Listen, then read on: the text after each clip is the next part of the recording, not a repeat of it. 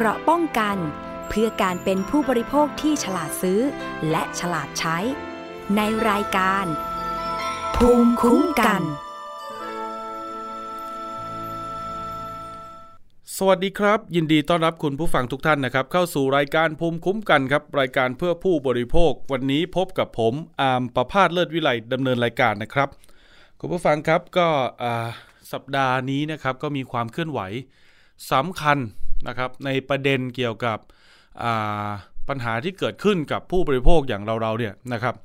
หลักๆอยู่เนี่ยนะครับก็จะมีอยู่2เรื่องนะครับที่ผมนำมาฝากกันวันนี้นะครับท่านไหนเป็นลูกค้าหรือผู้เอาประกันภัยนะครับของบริษัทสินมั่นคงประกันภัยจำกัดมหาชนนะครับวันนี้ติดตามฟังกันให้ดีๆนะครับมีความเคลื่อนไหวที่มีนัยสำคัญ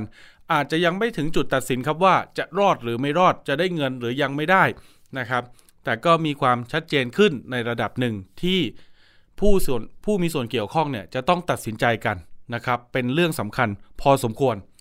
อีกเรื่องหนึ่งเป็นเรื่องที่เคยนำเสนอกันไปแล้วนะครับก็คือเกี่ยวกับปัญหาการสมัครเมมเบอร์และกดซื้อบัตรคอนเสิร์ตของศิลปินต่างชาตินะครับในรายของคอนเสิร์ตของ NCT Dream นะครับตอนนี้ก็มีความคืบหน้าอย่างมากนะครับก่อนอื่นเลยนะครับก่อนที่จะเข้าสู่เนื้อหากันเรามาดูช่องทางกันก่อนว่าจะติดตามรับฟังนะครับหรือว่าสื่อสารกับทางรายการช่องทางไหนได้บ้างนะครับหลักๆเลยครับทางออนไลน์นะครับ www.thaipbspodcast.com นะครับที่แอปพลิเคชันโหลดติดเครื่องไว้ได้เลยครับทั้ง Android แล้วก็ iOS นะครับชื่อแอปก็ชื่อเดียวกันเลยคุณผู้ฟังไทย PBS Podcast นะครับรวมถึงติดตามผ่านโซเชียลมีเดียต่างๆนะครับ Facebook Twitter YouTube นะครับแล้วก็ติดตามผ่านทางสถานีวิทยุเครือข่ายนะครับที่ดาวน์โหลดรายการของเราไปร่วมออกอากาศนะครับก็อยากจะฝากให้คุณผู้ฟังนั้นช่วยกันกดไลค์กดแชร์นะครับข้อมูลไหนที่เป็นประโยชน์หรือมีประเด็นไหนนะครับเกี่ยวกับการซื้อขายสินค้าและบริการที่ไม่ได้รับความเป็นธรรมอยากให้ผมไปติดตามอยากให้ผมหา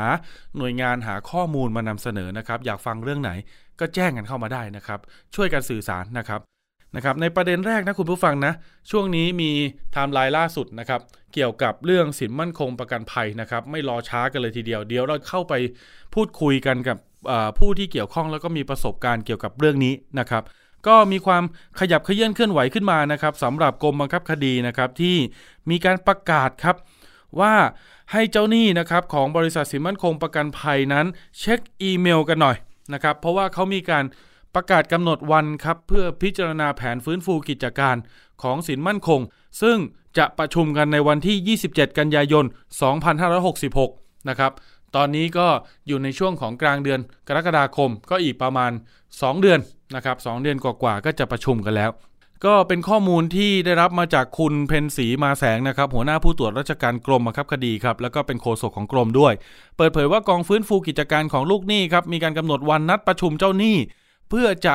โหวตครับว่าเห็นด้วยหรือไม่เห็นด้วยกับแผนฟื้นฟูกิจการของบริษัทสินมั่นคงประกันภัยจำกัดตอนนี้มีการส่งอีเมลนะครับไปยังผู้ที่ยื่นคำขอชำระหนี้นะครับกับกรมบังคับคดีไว้ส่วนใหญ่ก็ได้รับกันครบแล้วนะครับผมก็โทรหาแหล่งข่าวหลายๆคนส่วนใหญ่ได้รับครบแล้วตอนนี้อยู่ระหว่างการตัดสินใจแต่จากข้อมูลที่ผมไปดูในกลุ่มต่างๆโซเชียลมีเดียต่างๆนะครับบางคนก็เห็นด้วยบางคนก็ไม่เห็นด้วยทำไมครับเพราะว่าสินมั่นคงครับเขามีการเสนอกันมาแบบนี้หลักๆเลยคุณผู้ฟังบอกเอางี้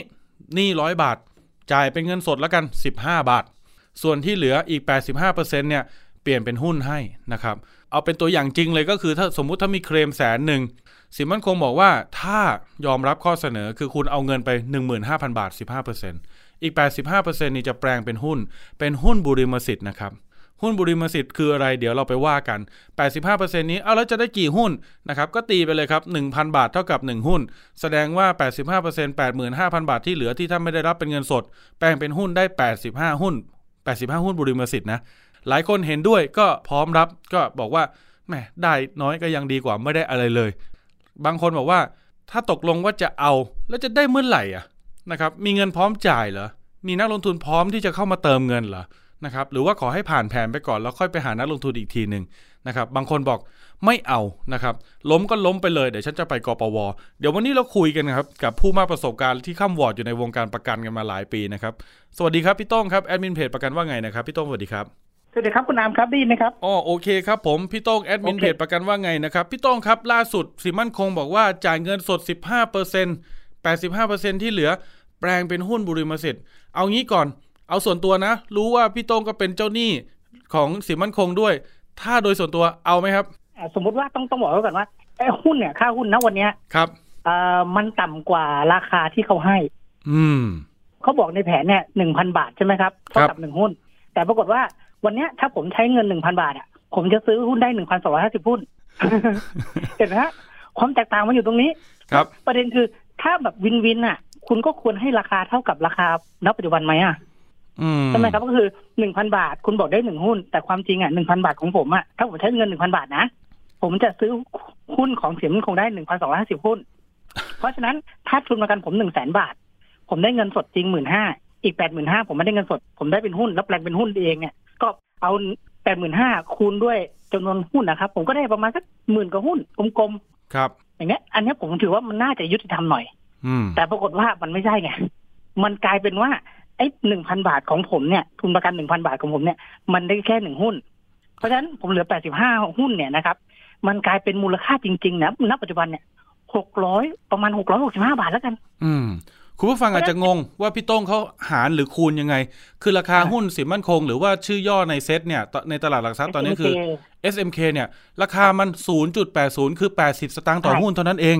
ใช่หุ้นสามัญด้วยนะหุ้นสามัญนะคือพูดง่ายว่าไอ้หุ้นริมสิทธิ์กับหุ้นสามัญเนี่ยสักมันใกล้เคียงกันหุ้นริมสิทธิ์สักดีกว่าสักสูงกว่านะครับสมมติว่าบริษัทเจ๊งเนี่ยเราได้รับชำระหนี้ได้ก่อนก็จริงอยู่นะเพราะฉะนั้นเราไม่รู้ว่าแต่ราคาหุ้นในการคุณจะให้หุ้นริมสิทธิ์กับเราเนี่ยควรจะให้ใกล้เคียงกับราคาหุ้นสามัญไหมอ่ะถูกไหมครับมันน่าจะแบบใกล้เคียงกันหน่อยสมน้ำสมเนื้อหน่อยเอาโอเคไม่เป็นไรถ้ามันให้ไม่ได้อย่างที่ผมบอกอ่ะ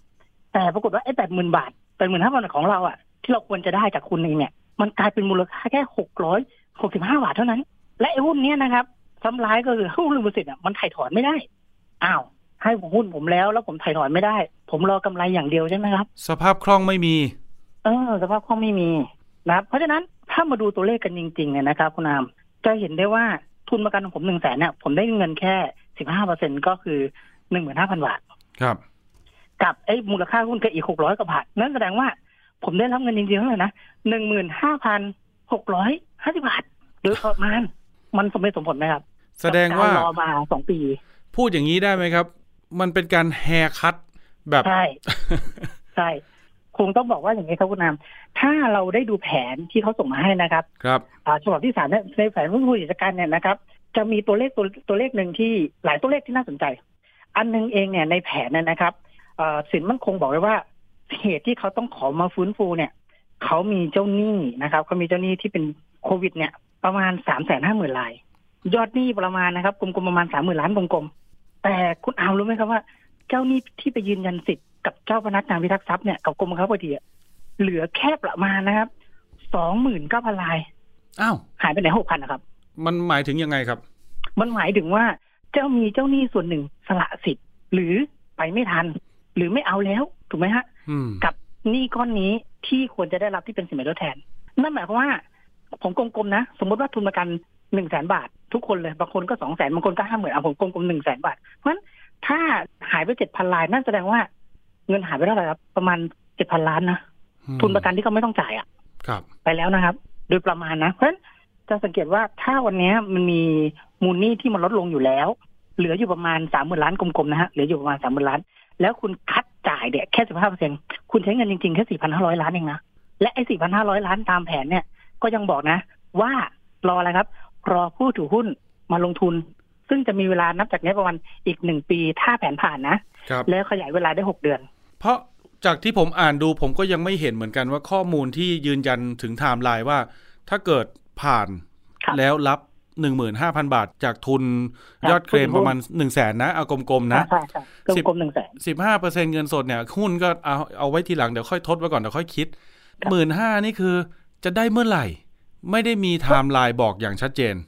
ไทม์ไลน์คร่าวๆก็คือผมตีให้แม็กซิมัมนะครับก็คือประมาณอีก18 เดือนข้างหน้า1ปี6 เดือน1ปีก็ในการนำเสนอกับผู้ถือหุ้นรายใหม่ในการขายว่าง่ายๆนะครับเพราะเขาแผนฟื้นฟูเนาะขยายเวลาได้อีก6 เดือนครับผมเชื่อว่าสินมั่นคงน่าจะใช้เวลาเต็ม1ปี6 เดือน เพราะที่ผ่านมาแม้แต่การยื่นแผนเนี่ยเขาก็ใช้เต็มคือยื่นขอขยาย2ครั้งด้วยซ้ำถูกไหมผมก็มองอย่างช้าสุดก็คืออีก1ปี6เดือนในการขยายระยะเวลาที่จะมีผู้ระดมทุนมาให้ครับคัดไปแล้วเหลือแค่ 4,500 ล้านบาทที่เป็นเงินสดประการที่1ประการที่2ใช้เงินจริงๆไม่ได้ใช้เงินด้วยครับเพราะโอนเป็นหุ้นให้เป็นหุ้นริมสิทธิ์ที่ไม่สามารถขายได้นะไม่สามารถขายถอนได้อย่างเงี้ยให้กับผู้ประกันภัยทุกคนเพราะฉะนั้นผมถึงบอกว่าการเป็นแผนเนี้ยเป็นการยิงปืนนัดเดียวได้นก2ตัวนกตัวที่1ก็คือลดทุนประกันลงเหลือแค่ 15% โดยอัตโนมัติครับอันที่2คือบอกผู้ถือหุ้นที่จะเข้ามาซื้อเนี่ยนะครับบอกว่าผมได้ทำการลดทุนประกันแล้วนะจากการส่งแผนถ้าแผนผ่านปุ๊บทุนประกันลดลงเหลือแค่ 15% เองคุณมาลงทุนได้เลยเห็นไหมฮะยิงปืนนัดเดียวเรื่อง2ตัวทันทีเลยนะครับเพราะถามว่ามันแฟร์ไหมกับผู้ประกันภัยในมุมผมมองว่าไม่แฟร์สักเท่าไหร่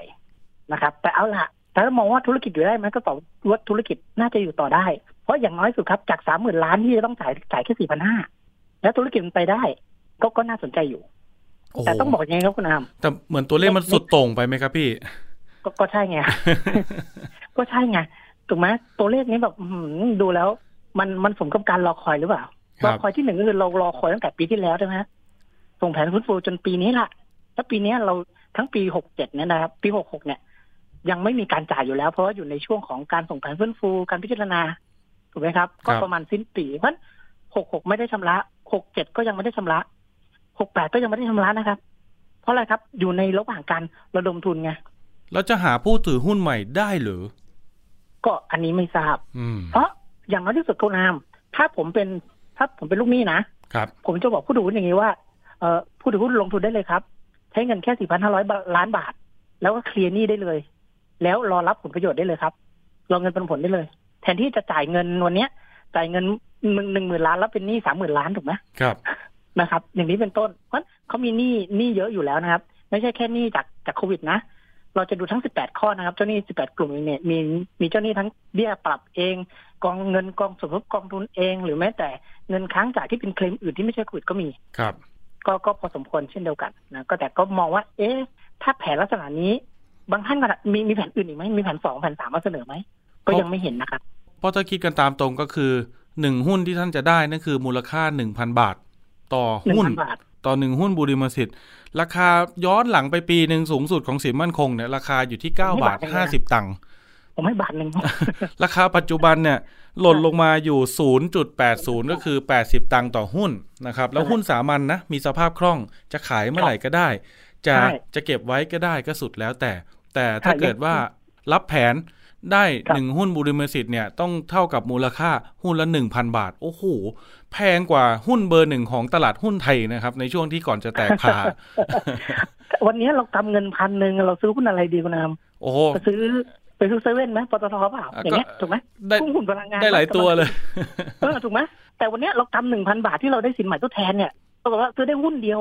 แล้วหุ้นเดียวที่ติดลบอยู่อ่ะแล้วอยากขายก็ขายไม่ได้ด้วยอะไรวะโอ้เพราะฉะนั้นเจ้าหนี้ก็ต้องฟังนะครับครับแล้วอีกอย่างนึงเนี่ยที่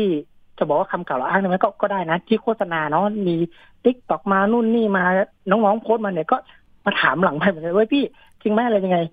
คือต้องทำของอย่างนี้คุณนำเรารู้กันอยู่แล้วว่ากองทุนประกันวินาศภัยเนี่ยหรือกปวของเราเนี่ยนะครับเขามีหน้าที่ชดเชยให้กับเจ้าหนี้ทุกรายอยู่แล้วสมมุติว่าไปกปวเพราะเขาเขียนในแผนฟื้นฟูนะครับสมมุติว่าไปกปวเนี่ยเขาก็บอกว่ากปวอาจจะต้องใช้เวลาสัก56ปีกว่าจะชำระหนี้ทั้งหมดนะครับผมก็มองว่าโอเคแหละสมมุติว่าไปจริงๆนะไปจริงๆผมก็มองว่าณวันนี้เองกปวก็มีวิธีการขั้นตอนที่มันรวดเร็วยิ่งขึ้นนะครับแล้วก็ปัญหานี้เป็นปัญหาที่ทางภาครัฐเองก็มองอยู่ถ้าคุณอามจำได้ครับเมื่อคราวที่แล้วที่ผู้จัดการกองทุนนะครับพี่ชนะพลไปออกรายการสถานีประชาชนนะครับท่านบอกว่าได้ส่งแผนให้กับสำนักบริหารหนี้สาธารณะแล้วว่าเรามีเงินเท่านี้เราจะขอกู้ได้หรือไม่อะไรยังไงไอ้คำว่าเงินเท่านี้เรามีเงินแล้วมีเงินประมาณ 1,200 ล้านต่อปีที่เป็นค่าจัดเก็บเงินสมทบอยู่แล้วแล้วมีเงินสมทบอีก 5,000 ล้านต่อปีซึ่งจะได้งบประมาณจากรัฐบาลนะครับในปี67เพราะนั้นเรามีเงินในกระเป๋าอยู่ที่ประมาณปีนึงประมาณ 6,000 ล้าน 6,200 ล้านผมว่าไอ้ตรงเนี้ยมีส่วนสำคัญนะคุณนามนั่นหมายความว่าศักยภาพในการชำระหนี้ของกองทุนประกันวินาศภัยเพิ่มขึ้นทำให้ พี่โต้งจะบอกว่ากปว.มีปัญญาจะจ่ายหนี้ให้กับเจ้าหนี้หรือผู้เอาประกันภัยของสินมั่นคงที่ไปต่อคิวทีหลังเลยนะเป็นบริษัทที่5นะถ้าว่าต่อคิวคงไม่ได้มั้งคุณน้ำใช่เขาไล่ถูกไหมใช่มันเป็นอีกแท่งนึงเป็นหน้ากระดานเพราะฉะนั้นไอ้สิ่งที่บอกกับพี่น้องประชาชนว่าต่อไปต่อคิว4บริษัทเนี่ยไม่ใช่นะครับเพราะถ้าไปต่อคิวจริงๆเนี่ยถ้าต่อคิวจริงบริษัทแรกที่ล้มไปบริษัทอะไรนะครับเอเชียแล้วมาเดอะวันถูกไหมครับแล้วก็มาเอกเนย์กับไทยประกันพร้อมกันถูกต้องถ้าอย่างนั้นนั่นแสดงว่าไอ้3บริษัทเองเนี่ยเดอะวันอานาคาเนย์กับไทยประกันเองณวันนี้ต้องยังไม่ได้รับชำระหนี้ถ้าใช้คำว่าต่อคิวขออภัยถูกปะคืออย่างนี้ครับไม่ใช่คุณไม่ใช่แค่คุณอาร์มนะน้องๆที่มาปรึกษาหลังไมค์เนี่ยก็คิดแบบนี้ว่าไปต่อคิวเพราะไปอ่านในเอกสารเขาว่าไปต่อคิวเห็นไหมฮะเดี๋ยวผมขอให้ข้อมูลของสินมั่นคงนิดหนึ่งนะพี่โต้งนะเดี๋ยวจะหาว่าเราไม่บาลานซ์ข้อมูลนะครับคือในตัวแผนชำระหนี้ให้แก่เจ้าหนี้โควิดนะครับคุณผู้ฟังครับของสินมั่นคงนะครับทางสินมั่นคงเนี่ยเขาประกาศเอาไว้อย่างนี้ครับในเพจของ Official ของเขาเลยนะครับเป็นเพจของบริษัทเขาเนี่ย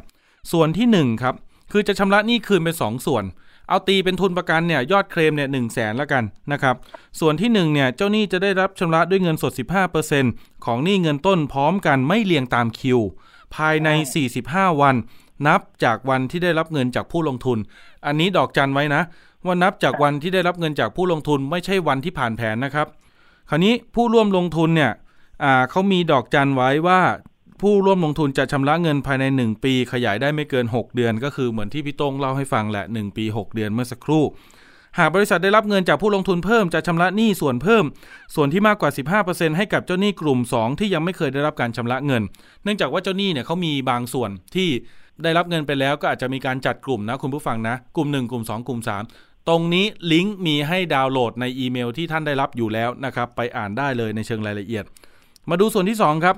เจ้าหนี้ได้รับชำระหนี้ส่วนที่เหลือเป็นหุ้นบุริมสิทธิ์ภายใน60วันนับจากวันที่ได้รับเงินจากผู้ลงทุนโดยหุ้นบุริมสิทธิ์ที่จะได้รับเป็นเงินปันผลพิเศษจากการฟ้องร้องคดีปกครองมูลค่า 43,587 ล้านบาทเมื่อบริษัทชนะคดีและได้ค่าเสียหายตามคำฟ้องเจ้าหนี้โควิดจะได้รับเงินครบเต็มทุนประกันนะครับอันนี้ก็เป็นข้อมูลของเขาแล้วก็เขาก็อธิบายเปรียบเทียบว่าแผนฟื้นฟูของเขามีข้อดีอย่างไรแล้วก็ถ้าเกิดยอมรับแผนจะเป็นยังไงถ้าไม่ยอมรับแผนจะเป็นยังไงบ้างนะครับจริงผมก็เห็นด้วยนะครับกับการฟ้องที่ศาลปกครองไว้ฟ้องใครจำได้ไหมครับคุณนำฟ้องคปภ.ใช่ฟ้องคดีอะไรนะคดีที่คปภ.ระงับการยกเลิกกรมธรรม์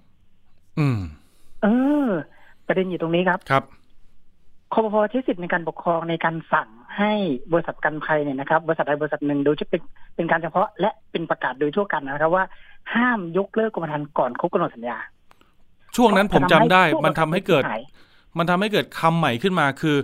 สินมั่นคงเนี่ยรู้สึกจะเป็นบริษัทที่บริษัทแรกในโลกที่กล้าออกมาขอยกเลิกกรมธรรม์ก่อนที่จะสิ้นอายุต้องบอกว่าเป็นบริษัทแรกในโลกนะครับช่วงนั้นถูกแซวว่าสินมั่นคงที่เริ่มจะไม่มั่นคงแล้วในโซเชียลมีเดียผมจำได้เลยใช่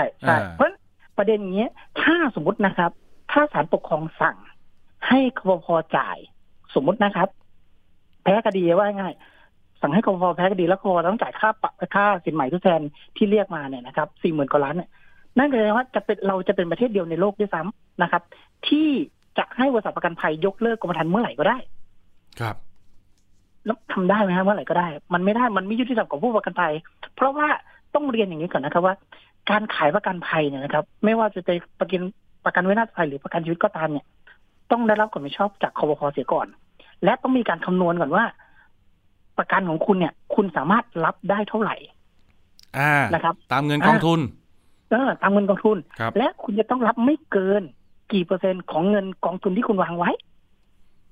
ปรากฏว่าอย่างนี้ครับสินมั่นคงเขา over insure อ้าวคือรับเกินความสามารถคือพี่โต้งจะบอกว่าจากข้อที่จริงที่มันปรากฏนี่คือสินมั่นคงหาเรื่องใส่ตัวเองว่าอย่างนั้นทำประกันเขาเท่าไหร่อะครับทำอะไรเกินตัวเรียนเท่าไหร่นะ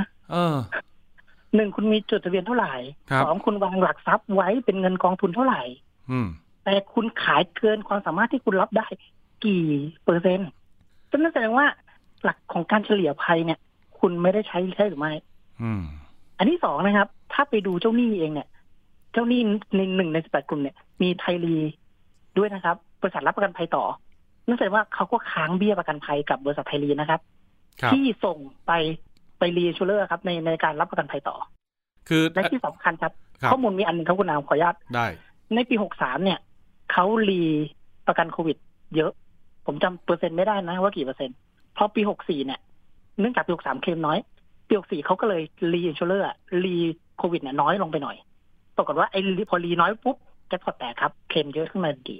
คุณบริหารความเสี่ยงยังไงล่ะ1ขายเกินความสามารถ2คุณรีออกไปน้อยครับครับอันนี้อธิบายให้คุณผู้ฟังฟังได้เข้าใจนิดนึงนะครับคือบริษัทรับประกันภัยต่อเนี่ยเป็นนิติบุคคลหรือเป็นองค์กรอีกองค์กรหนึ่งนะคือโดยธรรมชาติของอุตสาหกรรมประกันภัยเนาะพี่โต้งเนาะเขาจะมีการรับประกันเสร็จแล้วเขาจะไปทำประกันไว้กับต่างประเทศหรือภูมิภาคทวีปอื่นเพื่อเฉลี่ยบางครั้งเนี่ยภัยสมมติเอาภัยแล้งเงี้ยนะครับผลกระทบมันเกิดที่ฝั่งเอเชียนะครับพอมีการไปประกันภัยต่ออยู่ที่ฝั่งยุโรปหรืออเมริกาก็สามารถที่จะเฉลี่ยความเสี่ยงคือเคลมความเสี่ยงตรงนู้นมาเยียวยาตรงนี้ได้อะไรอย่างเงี้ยมันเลยเกิดระบบประกันภัยต่อขึ้นมาถ้ากรณีอย่างนี้คุณนามกรณีสึนามิในประเทศไทยอะครับครับเราโดนเอเชียใต้หมดเลยนะประกันภัยเนี่ยจ่ายเป็นหมื่นล้านนะครับหลายๆบริษัทนะแต่เราไม่ได้รับผลกระทบเพราะว่าเรามีการเฉลี่ยภัยทั่วโลกอย่างนี้นี่เองนะเพราะฉะนั้นไอ้คดีเนี้ยที่ฟ้องศาลปกครองไว้40,000 กว่าล้านผมเลยมองว่าโอกาสชนะน้อยไม่ได้โอกาสชนะเยอะเหมือนที่เขาเขียนนะครับโดยส่วนตัวผมนะความเห็นส่วนตัวผมนะผมมองว่าถ้าชนะโอ้ประกันภัยปั่นป่วนแน่ผมทำประกันรถวันนี้พรุ่งนี้ถูกยกเลิกโดยอัตโนมัตินะผมไม่รู้เรื่องเลยนะผมเป็นเจ้าของรถถูกป่ะมันไม่สมเหตุสมผลนะครับมันไม่ยุติธรรมต่อผู้ประกันภัยเพราะต้องเข้าใจว่าการทำประกันภัยเนี่ยเราอาศัยหลักสุจริตใจอย่างยิ่งก็คือก่อนทำเนี่ยผมต้องไม่เป็นโรคมาก่อนรถผมต้องไม่เคยชนมาก่อนบ้านผมต้องไม่ไฟไหม้มาก่อนว่าง่ายๆนะครับแต่เมื่อผมหลักอาศัยความสุจริตใจแล้วชำระเบี้ยแล้วคุณรับประกันแล้วมีเลขที่กรมธรรม์แล้วผมก็ต้องได้คุ้มครองตามระยะเวลาที่เราตกลงกัน1ปี3ปี5ปีอะไรก็ว่ากันไปนะครับการยกเลิกระหว่างทางก็เลยไม่ถูกระงับไปด้วยนะครับเราก็ไม่ยุติธรรมต่อผู้บริโภคกับผู้ประกันภัยด้วยอันนี้ผมพูดแทนในมุมสินมั่นคงแล้วกันเดี๋ยว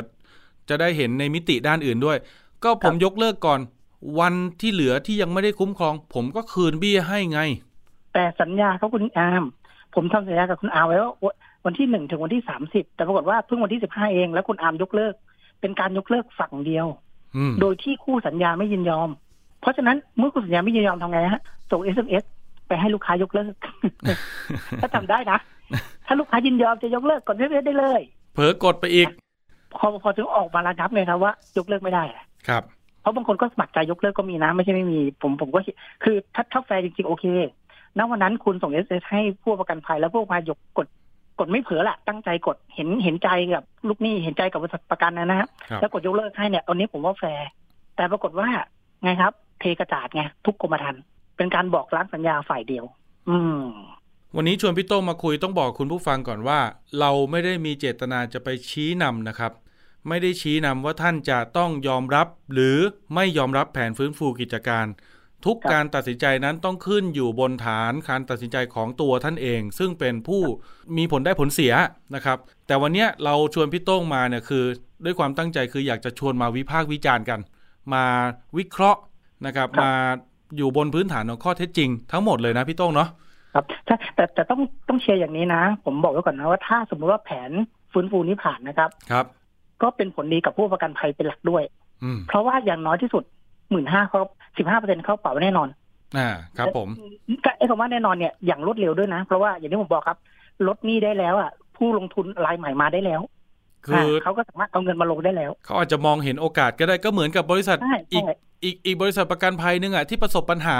แล้วก็มีบริษัทอีกบริษัทนึงจะมาซื้อเพราะว่าเขาอยากขยายตลาดอุตสาหกรรมมาอยู่ในอันนี้ไปซัพพอร์ตธุรกิจเดิมเขาถูกต้องก็ได้ไงก็เคลียร์หนี้เคลียร์สินเส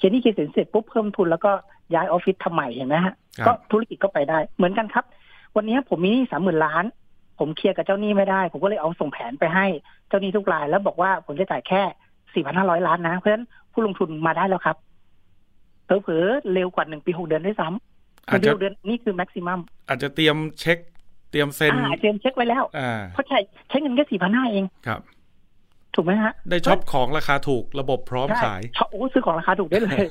เพราะฉะนั้นผมเชื่อว่าถ้าแผนผ่านทุกรายครับจะได้รับเงินอย่างรวดเร็วเร็วกว่าปี6เดือนแน่นอนครับแต่อันนึงครับที่น่าเสียดายก็คือว่าผู้ประกันภัยบางรายที่เสียสิทธิ์ปลายคราวที่แล้วก็คือที่ยืนยันสิทธิ์ไม่ทันจบแล้วนะครับฟ้องไม่ได้แล้วนะไปฟ้องทางอื่นไม่ได้เหรอครับพี่ไม่ได้แล้วครับ เพราะฟื้นฟูแล้วครับอยู่ในการฟื้นฟูศาลต่างแล้วครับออโตเมติกคุณไม่ได้มาแสดงตนกันเป็นเจ้าหนี้ครับแต่ถ้าแผนไม่ผ่านครับสิทธิ์จะคืนให้กับเจ้าหนี้ทุกรายคำว่าทุกรายก็คือรายที่ไม่ได้มายืนยันสิทธิ์ด้วยนะก็คืนไปแล้วไปขอรับการชดเชยจากกองทุนประกันวินาศภัยคราวนี้บางคนบอกว่าเอ้ยสินมั่นคงเอาสมมติมีปัญญาจ่ายมีเงินพร้อมจ่ายเลยยอมรับแผนได้ทันทีเลยเนี่ยเห็นเนี่ย 15% 15,000 บาทถ้าไปกปวเราได้ 100% ได้เต็มแสนนึงเหมือนเดิมแต่เมื่อไหร่ไม่รู้นะครับพี่โต้งเราจะมั่นใจได้ไงว่าอนาคตกปวจะไม่ทำแฮร์คัทผมมองว่าอย่างนี้ฮะเรื่องจากกปวเนี่ยมีกฎหมายบัญญัติชัดเจนนะครับว่าเขาต้องจ่าย2เรื่องนะครับคือ1จ่ายตามสัญญาประกันภัย2จ่ายตามคำสั่งศาล4บริษัทที่ผ่านมาเนี่ยจ่ายตามสัญญาประกันภัยมีทุนประกันเท่าไหร่ก็จ่ายตามนั้นนะครับมีคำสั่งศาลมาศาลสั่งจ่ายเท่าไหร่ก็จ่ายตามนั้นง่ายๆแต่ของสินมั่นคงครับพิเศษนิดนึงเจ้าหนี้ทุกรายเนี่ยได้ไปยืนยันสิทธิ์ที่ศาลแล้วมีเอกสารทางศาลแล้วนะครับฝ.20ที่ลงทะเบียนไว้แล้วได้รับอีเมลกลับมา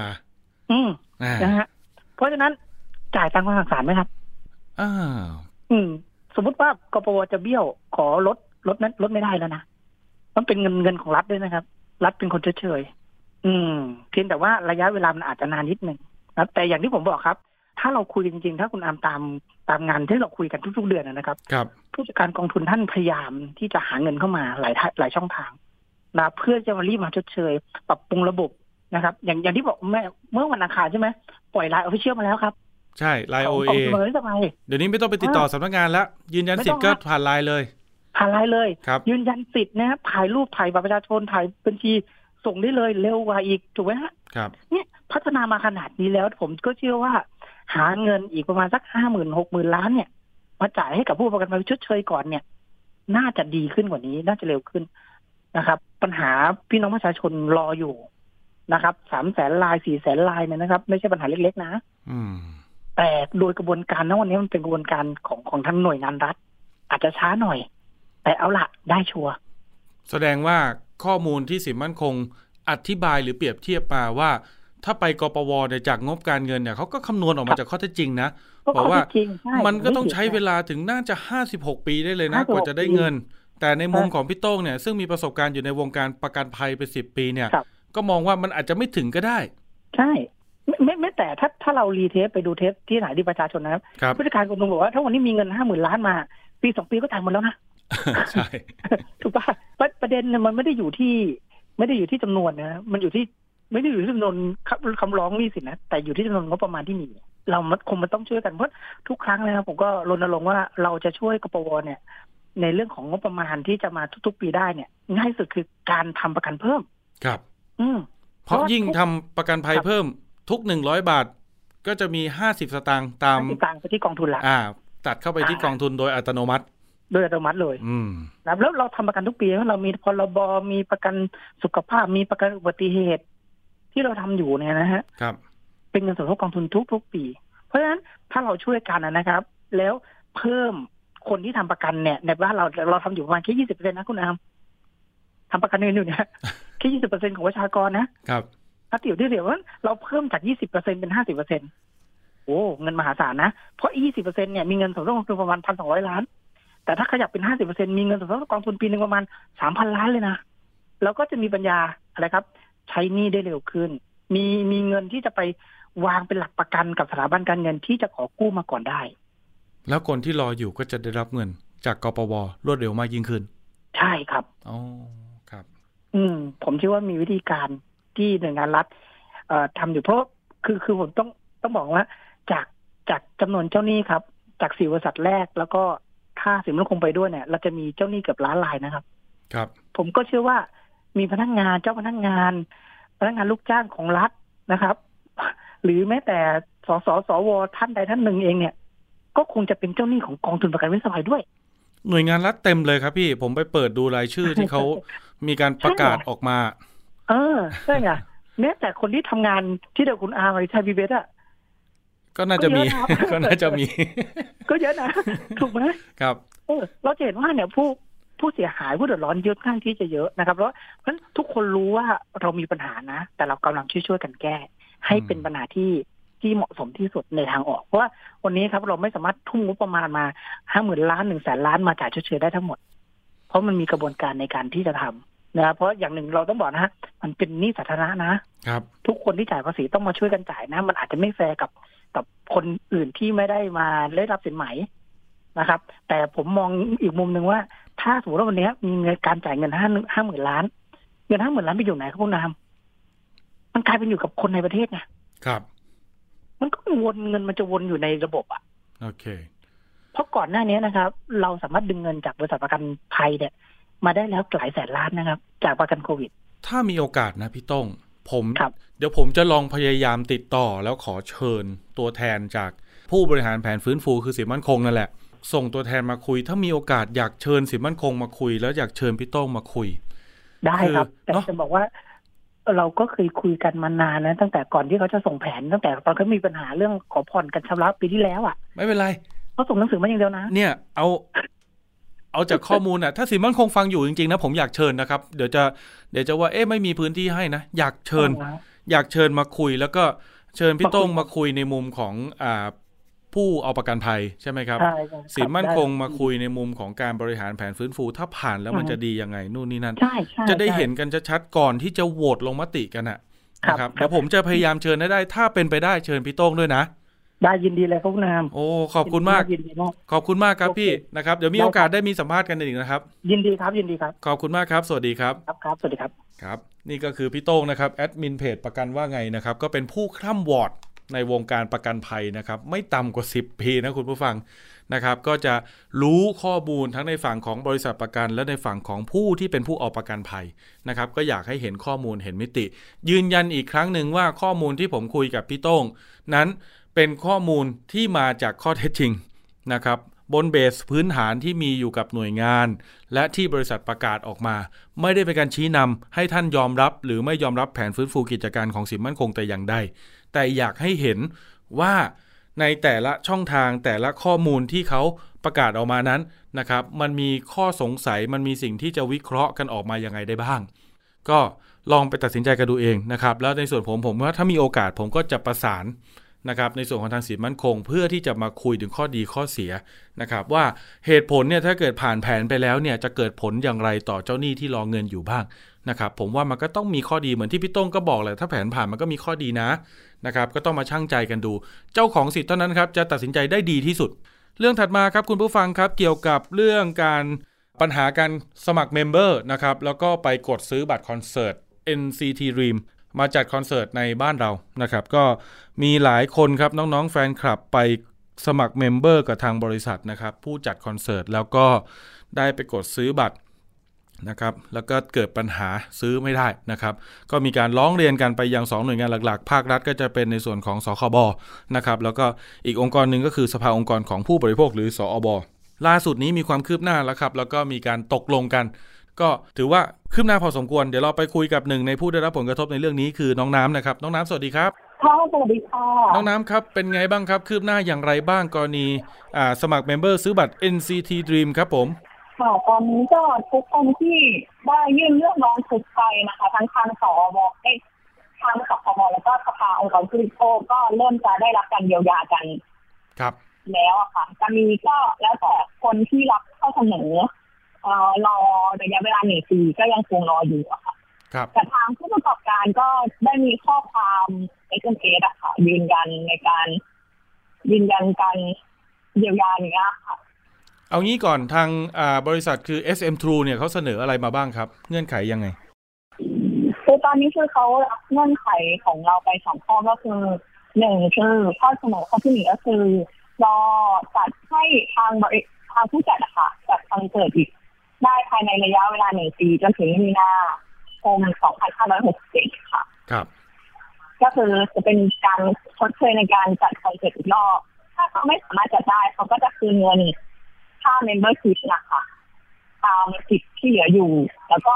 ในกรณีที่คนกดบัตรได้ก็จะได้ค่าเยียวยาอีก 1,000 บาทแต่ถ้าใครกดบัตรไม่ได้จะได้ 1,000 บาทแต่ใครกดบัตรได้ก็จะได้แค่ค่าสมาชิกคืนค่ะครับแต่ข้อ2ก็คือยกเลิกการเป็นสมาชิกแล้วก็ได้เงินเยียวยาไปเลยค่ะก็คือ2ข้อหลักๆประมาณนี้ข้อของใครที่ใช่ค่ะแต่มันก็มีคนที่แบบไม่รับข้อเสนอทั้ง2ข้อนี้เหมือนกันก็ยังอยู่ระหว่างการรอ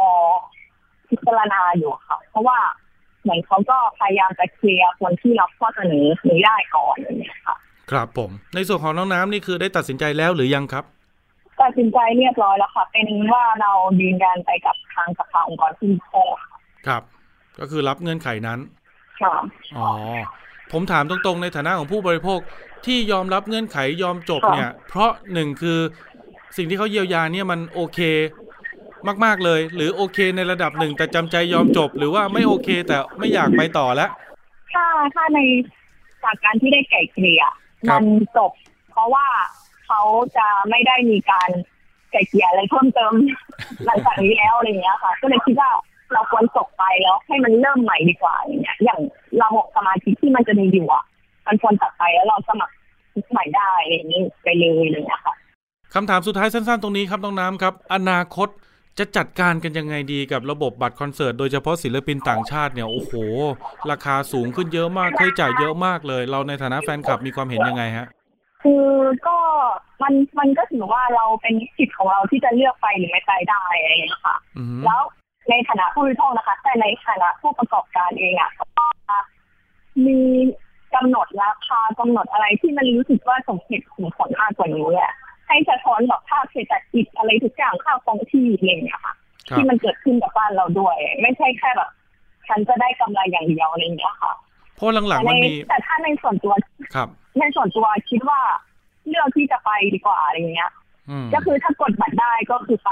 ถ้ากดบัตรไม่ได้ก็คงไม่ไปอะไรอย่างเงี้ยค่ะเพราะหลังๆมันซ้อนกันมากเลยนะซื้อบัตรก็ใช้เงินนะต้องสมัครสมาชิกสมัครเมมเบอร์อีกเพื่อจะเอาสิทธิ์ไปซื้อบัตรโอ้โหอะไรก็ไม่รู้ซับซ้อนหลายเงื่อนหลายชั้นเหลือเกินค่ะแล้วก็ยังมีกรณีที่ว่าสมมติว่าคอนเสิร์ตจัดเดือนสิงหาคมใช่ไหมคะครับแต่ประกาศกดบัตรก่อนจะคอนเสิร์ตอยู่แบบไม่กี่อาทิตย์2-3 อาทิตย์อย่างเงี้ยค่ะ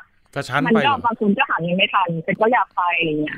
ค่ะคือครั้งหนึ่งเราจะได้วนมาเจอศิลปินอ่ะคืออย่างน้อยที่สุดก็คือปีละ1 ครั้งอ่ะมันก็อยากไปดูอย่างเงี้ยค่ะเข้าใจนะครับก็อีกเป็นอีกหนึ่งประเด็นนะคุณผู้ฟังครับที่หน่วยงานนะครับทั้งภาครัฐภาคประชาสังคมคือภาคประชาชนเนี่ยเขาพยายามคุยกันอยู่นะครับว่าจะทำยังไงให้ผู้บริโภคโดยเฉพาะน้องๆแฟนคลับที่เป็นผู้ซื้อบัตรของศิลปินชาวต่างชาติไม่ว่าจะเป็นทางฝั่งยุโรปฝั่งอเมริกาหรือว่าฝั่งเอเชียเนี่ยนะครับได้รับความเป็นธรรมมากขึ้นเพราะว่าหลังๆเนี่ยมันมีการแบบว่าค่าใช้จ่ายเพิ่มนะครับต้องมาสมัครสมาชิกถึงจะมีสิทธิ์ไปซื้อบัตรสมัครสมาชิกแล้วก็ไม่ได้การันตีด้วยว่าจะซื้อบัตรได้นะครับตัวนี้เขาก็มองไม่เป็นธรรมเพราะว่ามันเสียค่าใช้จ่ายซ้ำซ้อนนะครับเดี๋ยวมีโอกาสเพิ่มเติมยังไงได้คุยกันนะครับน้องน้ำครับในประเด็นนี้นะเดี๋ยวพี่จะติดตามข้อมูลจากหน่วยงานที่เกี่ยวข้องถ้ามีการออกกฎหมายหรือหลักเกณฑ์อะไรมาเพิ่มเติมเดี๋ยวชวนมาคุยกันใช่ค่ะยินดีค่ะขอบคุณมากครับขอบคุณน้องน้ำครับสวัสดีค่ะยินดีกับแฟนคลับของ NCT Dream ด้วยนะครับที่ได้รับผลกระทบได้รับความเดือดร้อนแล้วก็ตอนนี้ทาง SM True ก็ออกมาตรการมาเยียวยานะครับก็ท่านไหนสะดวกรับเงื่อนไขก็โอเคก็คอนเฟิร์มไปนะครับจะได้เข้าสู่กระบวนการขั้นตอนต่อไปท่านไหนที่ยังไม่โอเคยังไม่ยอมรับก็ไม่เป็นไรครับก็แล้วแต่สิทธิ์แล้วแต่การตัดสินใจของแต่ละท่านนะครับผมช่วงถัดไปครับคิดก่อนเชื่อกับดร.แก้วกังสดาลอำไพนักพิษวิทยาและพี่น้ำชนาทิพย์ไพรพงศ์ครับวันนี้มาในชื่อตอนไข่ข้าวหรือไข่ค้างหังมีประโยชน์หรือไม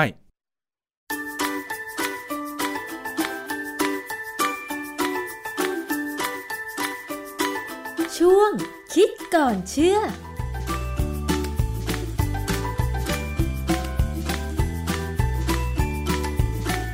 พบกันในช่วงคิดก่อนเชื่อกับดร.แก้วกังสดาลอำไพนักพิษวิทยากับดิฉันชนาทิพย์ไพรพงศ์ค่ะวันนี้เรามาคุยเกี่ยวกับเรื่องของไข่ข้าวหรือไข่ค้างหังนะคะคุณผู้ฟัง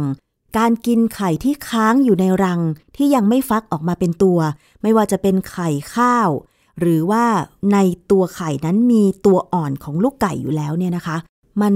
มีประโยชน์เหมือนไข่ที่เรากินธรรมดาหรือไม่ แต่สำหรับดิฉันแล้วเนี่ยเห็นไข่ค้างหังในสมัยเด็กๆที่บ้านคุณแม่ก็จะเอาไปให้คนที่เขาชอบกิน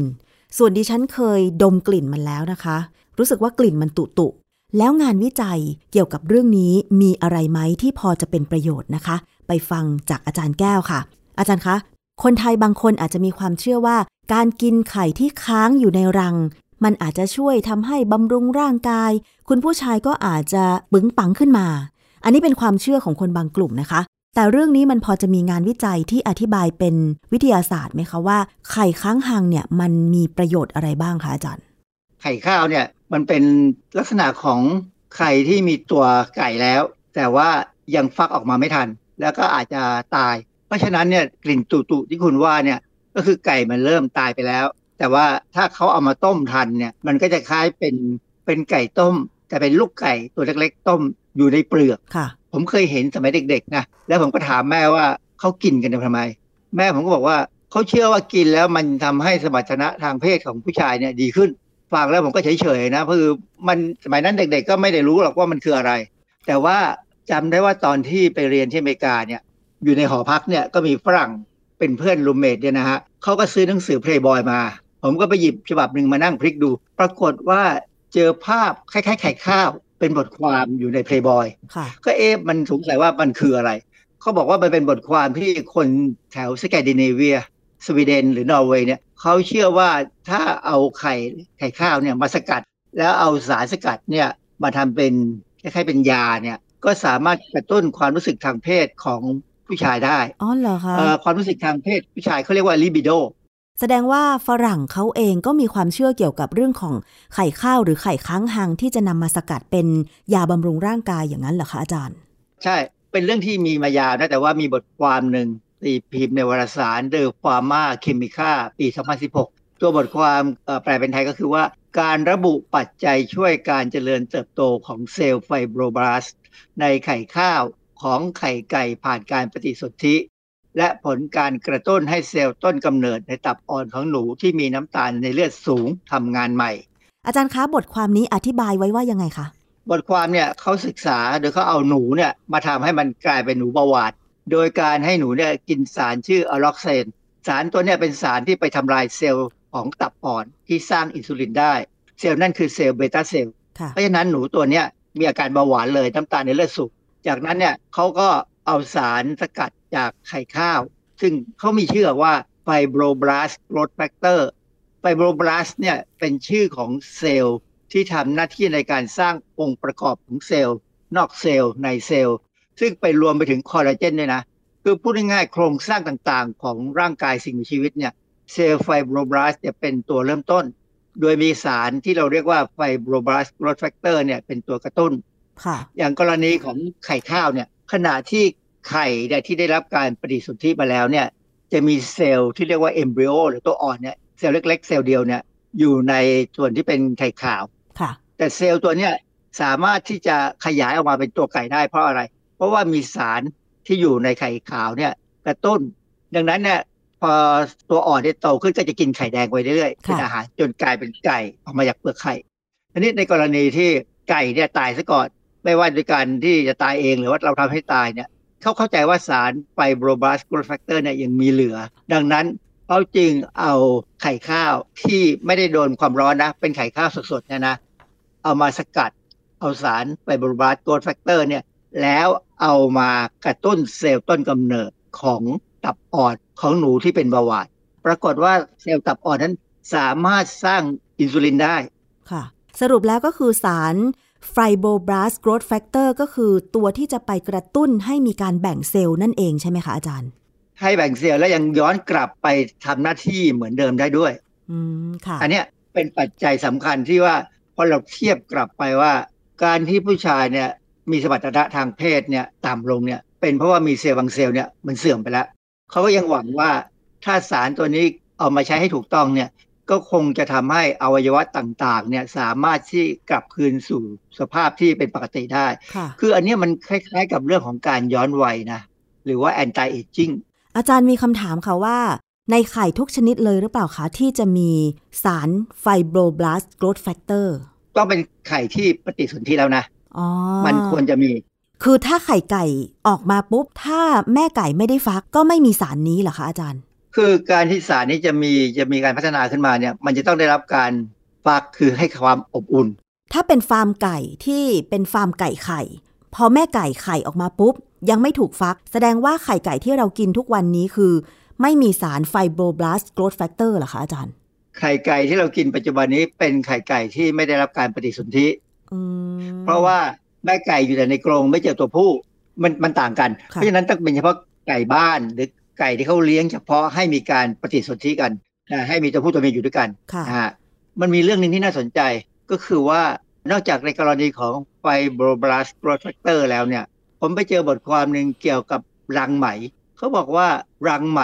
เวลาที่หนอนไหมเนี่ยสร้างตัวรังขึ้นมาเนี่ยมันจะมีสารบางอย่างเหมือนกันที่สามารถกระตุ้นการสร้างคล้ายๆกับคอลลาเจนขึ้นมาได้เหมือนกันคือมันจะทำให้เกิดเป็นรังได้เนี่ยจะต้องมีไฟเบอร์มาสานกันใช่ไหมเป็นรังให้หนอนไหมอยู่ถ้าเราเอารังเนี่ยมาสกัดเนี่ยเราจะได้สารที่สามารถกระตุ้นการแบ่งเซลล์ใหม่ได้เหมือนกันก็เลยมีการนำเอาสารพวกนี้ไปผสมเครื่องสำอางที่จะเอามาใช้ทาหน้าก่อนนอนอาจารย์คะย้อนถามกลับไปไข่ค้างหังหรือไข่ข้าวเนี่ยค่ะที่เขาบอกว่ามีงานวิจัยเพราะคิดว่าสาร Fibroblast Growth Factor น่าจะยังคงหลงเหลืออยู่ในไข่ค้างหังแล้วนำมาสกัดเนี่ยมันมีงานวิจัยอะไรเพิ่มเติมไหมว่าสารนี้มันหลงเหลืออยู่ไหมแล้วนำมาใช้ประโยชน์ได้ไหมคะอาจารย์มีครับเป็นงานวิจัยของคนทางสวีเดนนี่แหละเขามีบทความเรื่องความต้องการทางเพศในผู้ชายผลของการกินผลิตภัณฑ์ที่ได้จากไข่ที่ปฏิสนธิแล้วในวารสาร Journal of International Medical Research ปี 1997 ก็ให้ข้อมูลว่าผลิตภัณฑ์เชิงพาณิชย์นะที่มีการขายกันทั่วๆไปเนี่ยบางยี่ห้อเนี่ยตั้งชื่อเลยว่า Libido หรือ Libid เขาเอามาลองให้อาสาสมัครกินคืออาสาสมัครเนี่ยเขาคัดเลือกแล้วว่าเป็นคนที่มีสมรรถนะทางเพศเนี่ยต่ำลงแต่ว่าเขาก็มีกลุ่มควบคุมนะให้บางคนกินตัวยาให้บางคนกินแป้งที่เราเรียกว่ากลุ่มควบคุมเนี่ยผลปรากฏว่าเขาทำแล้วเนี่ยเขาได้ผลดีทั้งสวีเดนก็ได้ผลนะแล้วก็ยังไปทำที่นอร์เวย์ก็ได้ผลอีกเหมือนกันแต่ว่าการที่ได้ผลของเขาเนี่ยต้องกินอย่างเช่น3กรัมวันละ2ครั้งนะ3สัปดาห์ถึงจะเห็นผลจะเห็นผลไม่เห็นผลเนี่ยเขาก็มีการวัดด้วยความเชื่อบ้างคือส่วนใหญ่เนี่ยมักจะใช้แบบ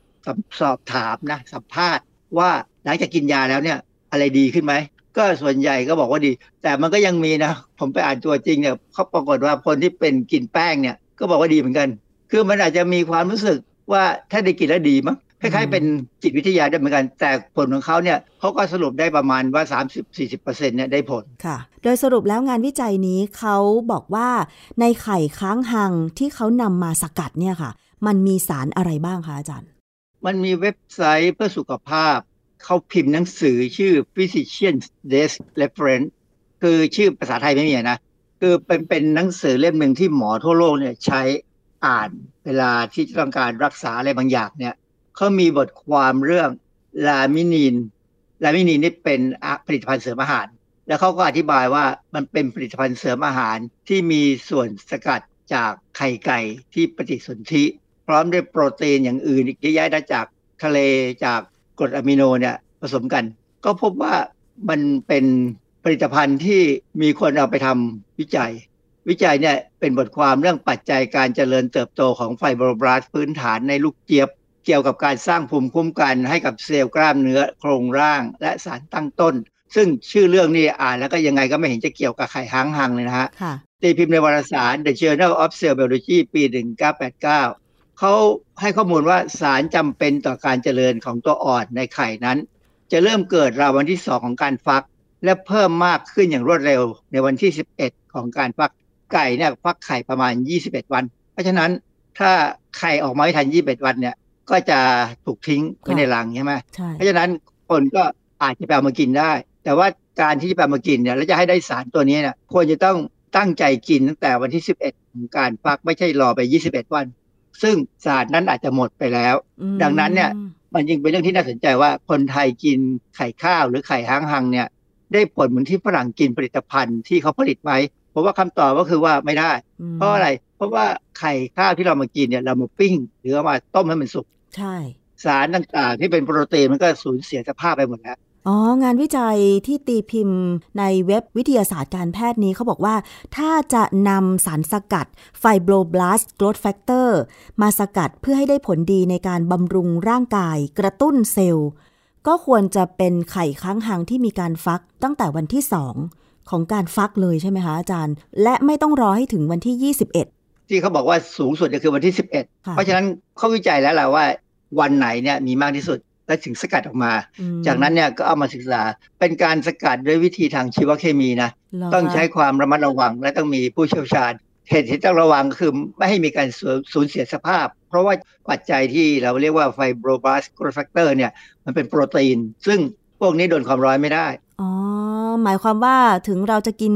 ไข่ข้าวต้มไข่ข้าวทอดหรือบางคนเนี่ยเห็นลูกเจี๊ยบตัวอ่อนๆแล้วก็เอามากินนี่คือก็จะไม่ได้สาร Fibroblast Growth Factor ที่จะไปบำรุงกระตุ้นการแบ่งเซลล์เลยใช่ไหมอาจารย์มันเสียสภาพไปหมดแล้วของฝรั่งเนี่ยเขาสกัดดิบๆมาแล้วก็พยายามดูให้ดีทำให้ดีมันก็สามารถทำได้คือมันมีหลายงานวิจัยที่เขาศึกษากับเซลล์สามารถทำให้เซลล์เนี่ยพัฒนาได้อันนี้ก็เป็นเรื่องของพวกฝรั่งทางยุโรปตอนเหนือเนี่ยที่เขาสนใจเรื่องนี้มากแบบนี้ถ้าสมมติว่าจะมีใครสนใจพัฒนาต่อยอดสกัด Fibroblast Growth Factor จากไข่ค้างหังหรือไข่ข้าวมาใช้ประโยชน์ไม่เฉพาะบำรุงร่างกายผู้ชายอาจจะนำไปสู่การผลิตเป็นเครื่องสำอางได้ไหมอาจารย์มีการพยายามทำอยู่นะคือผมบอกแล้วว่ามันจะคล้ายๆกับกรณีของรังไหมหรือความจริงเนี่ยเขายังมีกรณีอย่างเช่นของเซลล์รกแกะที่เราเคยได้ยินใช่ไหมฮะว่าสารสกัดจากรกแกะเนี่ยเอามาทำเครื่องสำอางได้หรือจริงๆเนี่ยถ้าจะให้ได้ผลชะงัดเนี่ยอย่างที่ผมเคยทำในห้องปฏิบัติการวิจัยเนี่ยนะมีน้ำซีรั่มที่ได้จากลูกวัวที่เขาดูดเอาเลือดออกมาตอนที่มันอยู่ในท้องแม่พูดง่ายๆลูกวัวตายเขาสามารถเอาน้ำที่อยู่ในเลือดเนี่ยเขาเรียกว่าน้ำเลือดเนี่ยเอามาใช้กระตุ้นให้เซลล์เนี่ยแบ่งตัวได้เวลาเราศึกษาในห้องทดลองเนี่ยถ้าเราต้องการจะให้เซลล์เนี่ยแบ่งตัวเร็วๆเนี่ยเราจะใช้ซีรั่มที่ได้จากลูกวัวที่ยังไม่ออกจากท้องแม่เนี่ยเอามาใช้ซึ่งราคาแพงมากและในการที่เราจะเลี้ยงเซลล์ให้กลายเป็นเนื้อกินได้ก็ต้องใช้พวกสารสกัดจากน้ำเลือดของลูกวัวที่อยู่ในท้องแม่เนี่ยเอามาเป็นตัวกระตุ้นให้เซลล์ที่เลี้ยงเนี่ยมันเจริญเติบโตมาเป็นเซลล์ที่เป็นเนื้อวัวค่ะอาจารย์คะโดยสรุปแล้วถ้าเรายังมีความเชื่อว่ากินไข่ค้างหังหรือไข่ข้าวแบบต้มหรือปิ้งเนี่ยโดยหวังว่ามันจะช่วยเสริมสมรรถภาพทางเพศหรือบำรุงร่างกายแบบเนี้ยอาจารย์จะอธิบายหรือว่าให้ข้อคิดยังไงได้บ้างช่วยได้ทางจิตใจนะ คือคนบางคนเนี่ยการที่เขามีสมรรถนะลดลงเนี่ยมันไม่ใช่เพราะกายนะมันอาจจะเป็นใจแต่พอเขากินไข่ค้างรังที่มีคนบอกว่าได้ผลเนี่ยพอเขากินเข้าไปแล้วเขาเกิดเชื่อขึ้นมาเนี่ยเขาอาจจะดีขึ้นก็ได้เพราะว่าร่างกายจริงๆเขาไม่ได้เสียเขาเสียที่ระบบจิตใจเท่านั้นเองค่ะแต่จริงๆแล้วคือคุณค่าทางอาหารของไข่ข้าวหรือไข่ค้างหังก็เหมือนเดิมใช่ไหมอาจารย์ก็คือมีโปรตีนเหมือนเดิมใช่ไหมมันก็เป็นโปรตีนแบบตัวไก่ไม่ใช่โปรตีนแบบในไข่แล้วแต่บางทีดิฉันเห็นไข่ข้าวมันยังไม่เป็นตัวไก่อะค่ะแต่ว่ามันจะเป็นไข่ที่มีสีเข้มสีเหลืองเข้มอะไรอย่างเงี้ยค่ะอาจารย์อันนั้นอาจจะเป็นกรณีไข่ที่ไม่มีการปฏิสนธิแต่ว่าไก่ไปฟักแบบเนี้ยไข่นี่จะเริ่มเสียจะไม่ได้อยู่ในสภาพที่ดีนะเป็นไข่ที่จะเสีย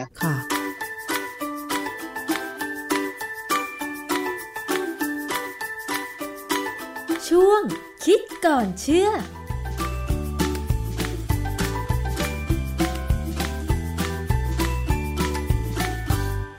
ครับคุณผู้ฟังครับก็2เรื่องหลักๆนะครับเรื่องใหญ่กันเลยทีเดียวนะครับทั้งเรื่องสินมั่นคงทั้งเรื่องของปัญหาการกดบัตรคอนเสิร์ต NCT Dream นะครับเห็นไหมครับว่านำเสนอแล้วไม่ทิ้งนะครับตามต่อนะครับถ้ามีอะไรเพิ่มเติมมีอะไรขยับก็จะนำมาอธิบายนำมาขยายความแล้วก็มาเตือนกันครับว่าเดี๋ยวใกล้วันแล้วนะครับนู่นนี่นั่นนะครับก็ติดตามกันไว้ให้ดีคุณผู้ฟังท่านไหนที่เป็นเจ้าหนี้สินมั่นคงก็เช็คอีเมลหน่อยนะครับหรือว่า SMS ตอนนี้เขาส่งกันไปครบแล้วนะครับทุกคนได้ครบแล้วท่านไหนลงทะเบียนไว้ยังไม่ได้รีบติดต่อมาเลยหรือแจ้งมาที่เราก็ได้027902111เผื่อได้ช่วยประสานงานกันกับกรมบังคับคดีนะครับวันนี้เวลาหมดลงแล้วครับขอบคุณคุณผู้ฟังทุกท่านที่ติดตามนะครับโอกาสหน้าพบกับอามได้ใหม่นะสวัสดีครับติดตามฟังรายการได้ที่เว็บไซต์ thaipbspodcast.com และ YouTube thaipbspodcast ฟังทางแอปพลิเคชัน Thai PBS Podcast Spotify Google Podcast Podbean SoundCloud และ Apple Podcast กดติดตามเป็นเพื่อนกันทั้ง Facebook Twitter Instagram และ YouTube Thai PBS Podcast แค่ฟังความคิดก็ดังขึ้น